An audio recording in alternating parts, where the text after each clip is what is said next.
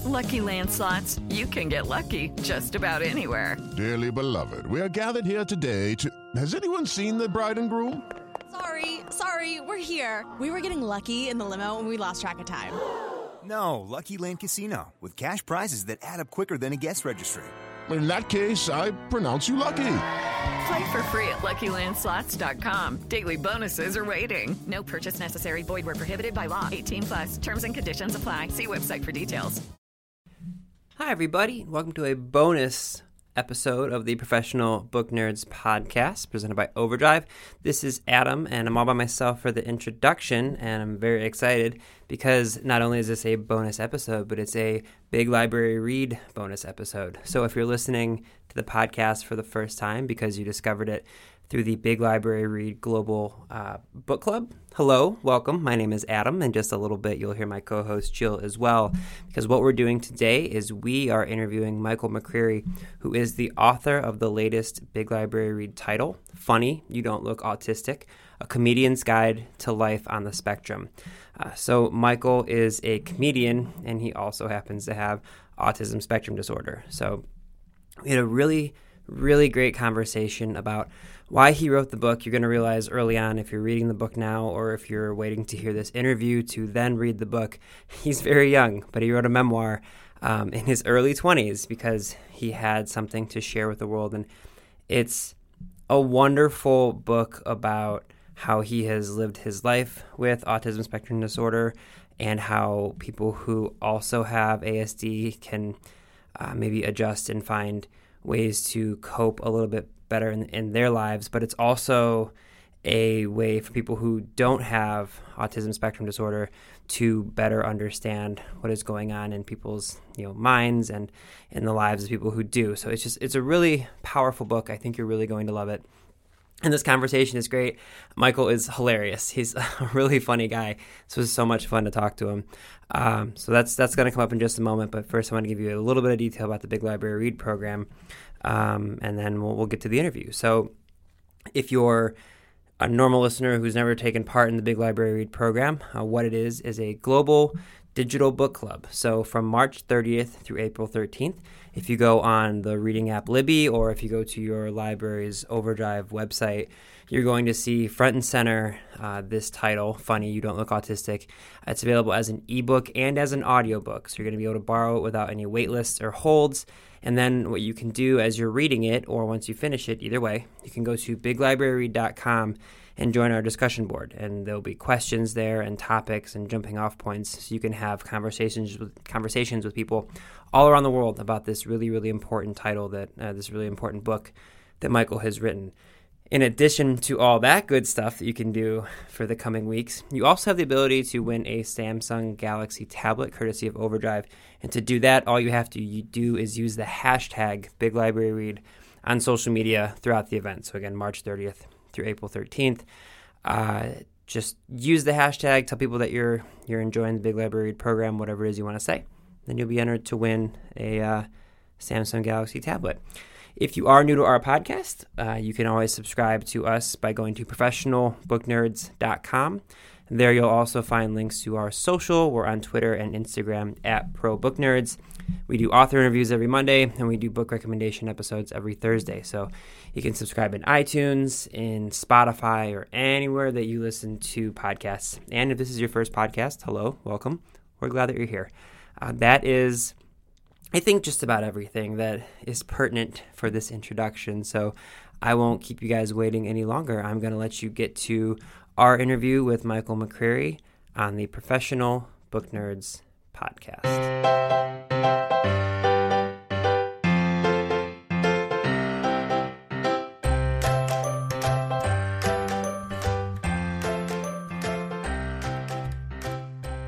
Hi, everybody. It's Adam and Jill again, and we are extremely excited to be joined by Michael McCreary, who is a stand up comedian, author, and advocate who is raising awareness for autism spectrum disorder.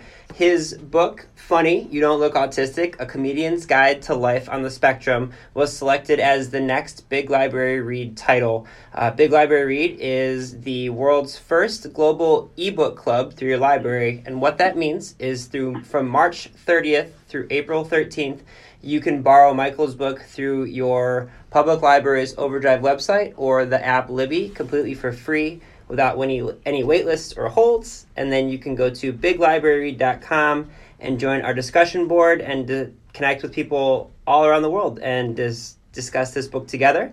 And first, we're going to discuss the book right now with Michael. So, first off, Michael, thank you for joining us today. It's my pleasure, Adam. Thanks for having me on the show. Can you start by introducing our listeners to your book?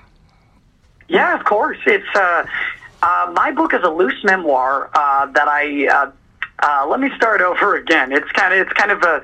Uh, th- th- there's, we'll get into a lot of stories about the making of the book, but really, my book is using my own experiences uh, uh, uh, from my life on the spectrum to uh, illustrate what it's like to have ASD to an outsider looking in. So uh, people may notice if they look up your website or if they listen to your voice, you're you're pretty young still. So what made you want to write a memoir so early on in your life? Uh, I, I, didn't actually want to write. It's kind of a um, no. I, uh, I I I was tapped by uh, the good people at uh, Annick Press.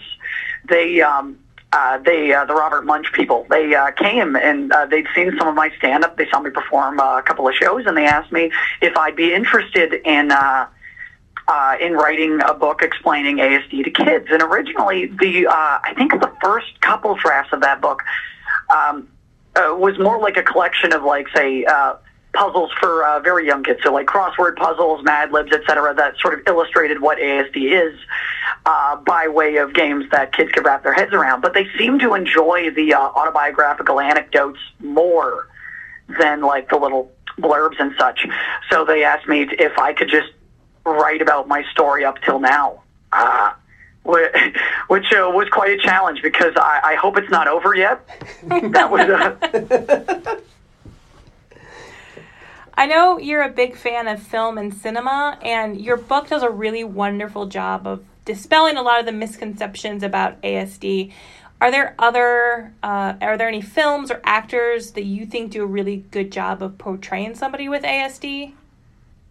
I, you know, I, I think that there's, um, I think there's been some good books, but most of those uh, portrayals have been fairly incidental. Uh, great author, Australian author uh, Graeme Simsion wrote uh, a trilogy of books called the Rosie Trilogy. I strongly recommend, where uh, the character was not written uh, in the first book. The protagonist was not written with autism in mind. Uh, but the, there, there was such a strong response from uh, self advocates uh, that he kind of incorporated that into uh, the protagonist characterization as the uh, as the stories developed.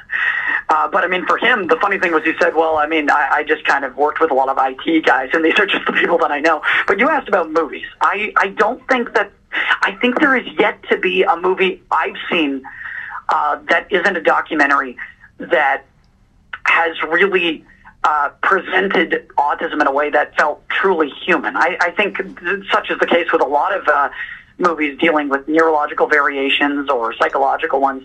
Uh, inevitably, you are beholden to a checklist of quirks where you're like, okay, well, we got to tap this, we got to tap this, we got to talk about all these things, uh, which is impossible for autism because, uh, as I illustrate in my book, it's part of a spectrum.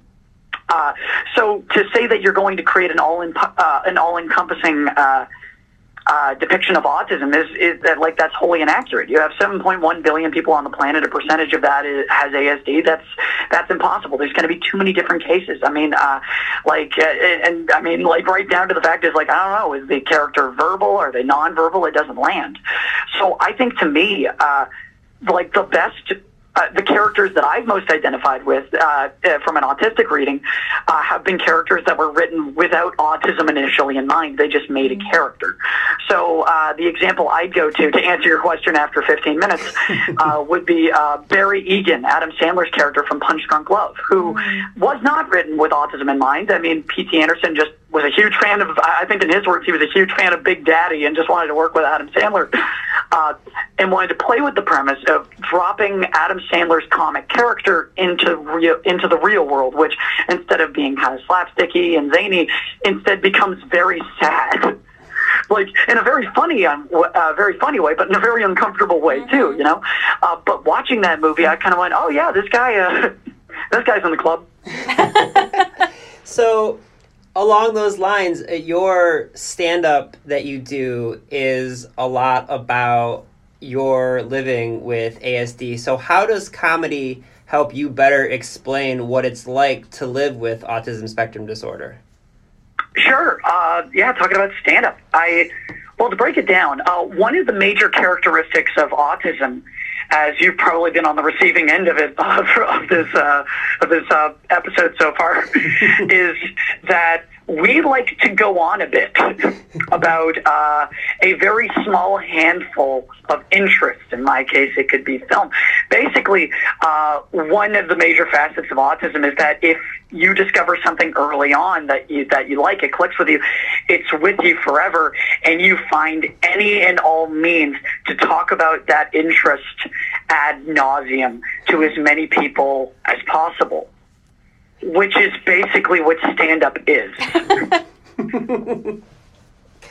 so to me, that's kind of that, that that's sort of why I really uh, really dug stand up because to me I went, oh, I just got to talk to a room full of strangers forever. That's fun. they they, uh, they can't actually shout out. They're not supposed to. They ha- they sit there. You have a very captive audience. Eh, not always, but I mean, you know, I don't really care. I got into this business to talk, not to make friends. It's uh. You said at the no, it's uh, it, like the reason I think people get stand up is uh, like uh, is that, and I think just like, and this is applicable to sketch or uh, any other kind of comedy uh, uh, subgenre, is you are always condensing information. You have to make it as, I won't say universal, but you have to make the information economical and accessible. So the more you like truncate the information, you, you get you you just start focusing on like, okay, what's the important information that the audience needs to understand? And people end up remembering things more. One because they laugh and then they repeat it to other people and that sticks in their mind, almost like a song. But uh but uh but two because they just the, the, it, it was just short like it's just they didn't hear a long-winded speech like I'm giving you now. They uh, they heard like a uh, like they heard a joke and they go, "Oh, okay, that land that that that makes sense to me." You said at the beginning that you didn't really set out to write the memoir; they came to you. So, did you find it challenging then to write the memoir? Oh, so difficult. And for that, I really have to thank my uh, wonderful editor, Paula Ayer, who was uh, uh, so much fun. It, uh, just uh, getting to talk to. Uh, the basically, I came to them with an outline that they really liked, and uh, really, it was just a lot of uh, uh, because again, uh, I it was I was completely foreign uh, foreign to, to, to writing in this kind of style because, as I said earlier, stand up, uh, you're only beholden to how much time you have. So when people go, you have 10 minutes, you have 15 minutes, maybe even have two minutes, but whatever you do within that time, that's have fun. Like the jokes themselves can be as long or as short as they as they need to be to get the response you want. But with this, what was so difficult was they say, okay, it's this many pages, but then it's like, you know, with with with long form narrative, it's like, okay, well, you know, it's got to flow. It can't just be like, you know, stories of varying size. There's got to be like sort of a, a sense of structure and a sense of progression. And for me, like the biggest challenge was just going. Most of my big struggles came in the first little pocket of my life up until I discovered stand up. So the really hard thing was going, what went wrong after that? you know, it's uh, that that would that would be able to fill up the rest of a book. And uh, Paula was really great uh, uh, to talk to and to sort of uh, set me on the right path uh, creatively speaking. There are a number of visual components to your book as well. Uh, people can see them in the ebook, and then you can also get them if you're listening to the audiobook. You mentioned in the audiobook where they can find them, which is great. What made you want to add these visual components to the book? Uh, I needed to meet a word count, and they were and they were holdovers from the uh, from the first draft I was talking about earlier. So like the whole thing with like the the the uh, the Mad Lib that explains social skills and like boring pleasantries and stuff. That's that's all like just hangers on from uh, from an earlier draft. They they do help young readers though. I mm-hmm. I imagine. Oh yeah, no, because because they're simple. Mm-hmm. It's what I was talking about with jokes. It's just uh people can wrap their head around it because they go, "Oh, that was short." Like I didn't need to read a whole book to figure that out. Hopefully, people read the rest of the book. I would rather that. You've done a number of events now connected with uh, Dr. Temple Grandin. What is something that you took away from all of your interactions with her? Oh man, she um, I God, I uh, I tell so many Dr. Grandin stories, and I'm just hoping she doesn't hear this. I uh, I um, no, I. I'm trying to think of uh, just one like nugget of wisdom that she told me, because uh, like the thing that uh, the, the the temple's always sort of uh, kind of jokingly haranguing me about, or maybe not joking, I don't know. But she, uh, but every time she's like, "I hope he's not just doing autism jokes," and it's like, yeah. mm.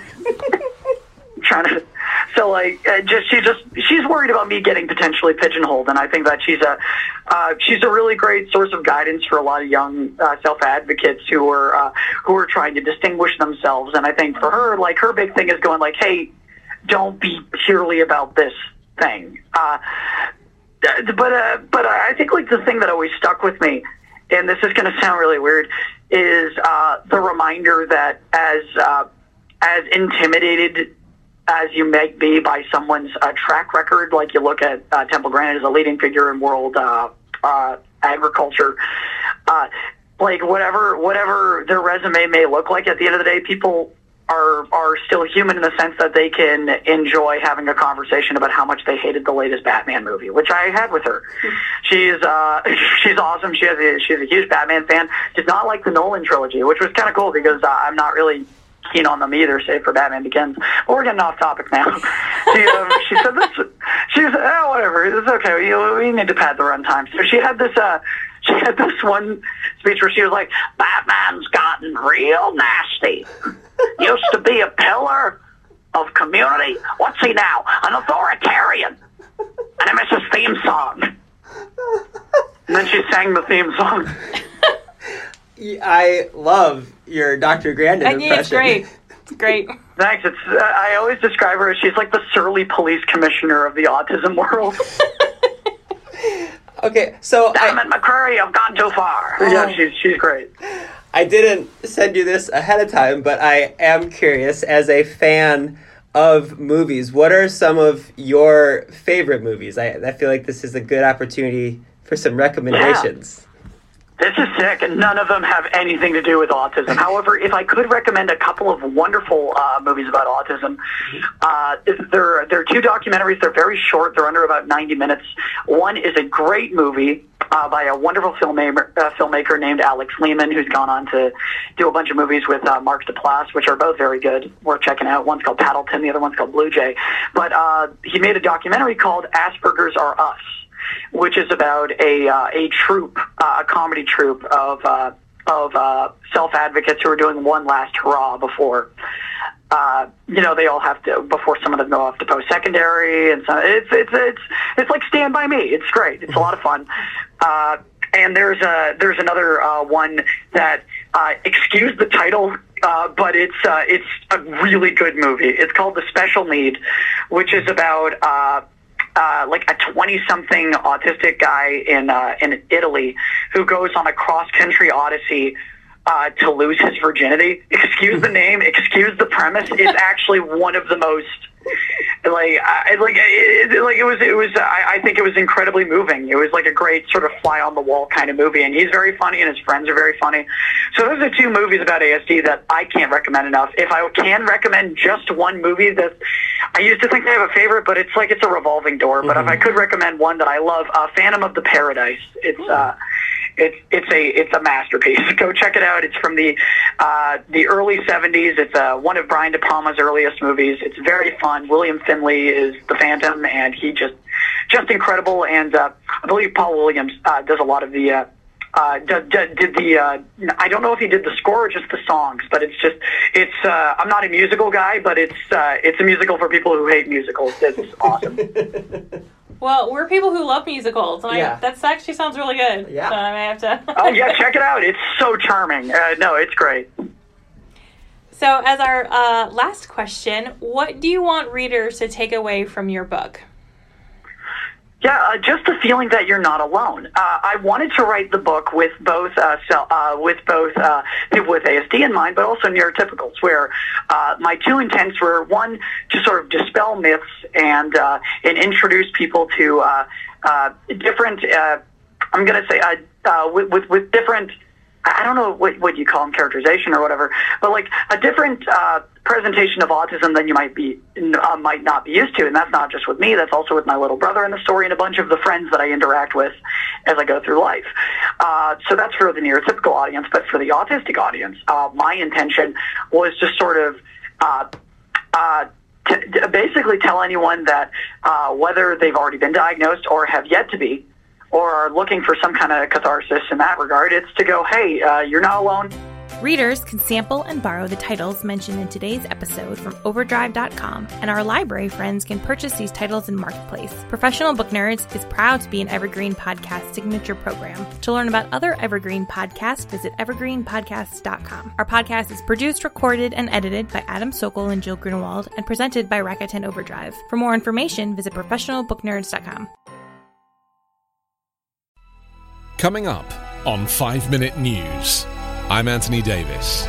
You might think it's partisan because maybe it's critical of one side or the other, but it's not. It's just the truth. And I think that's also something that's kind of unusual for Americans listening to the radio or to podcasts because the news landscape in the States has been so partisan for so many decades. So, five minute news is verified, truthful, independent, unbiased, and essential world news daily.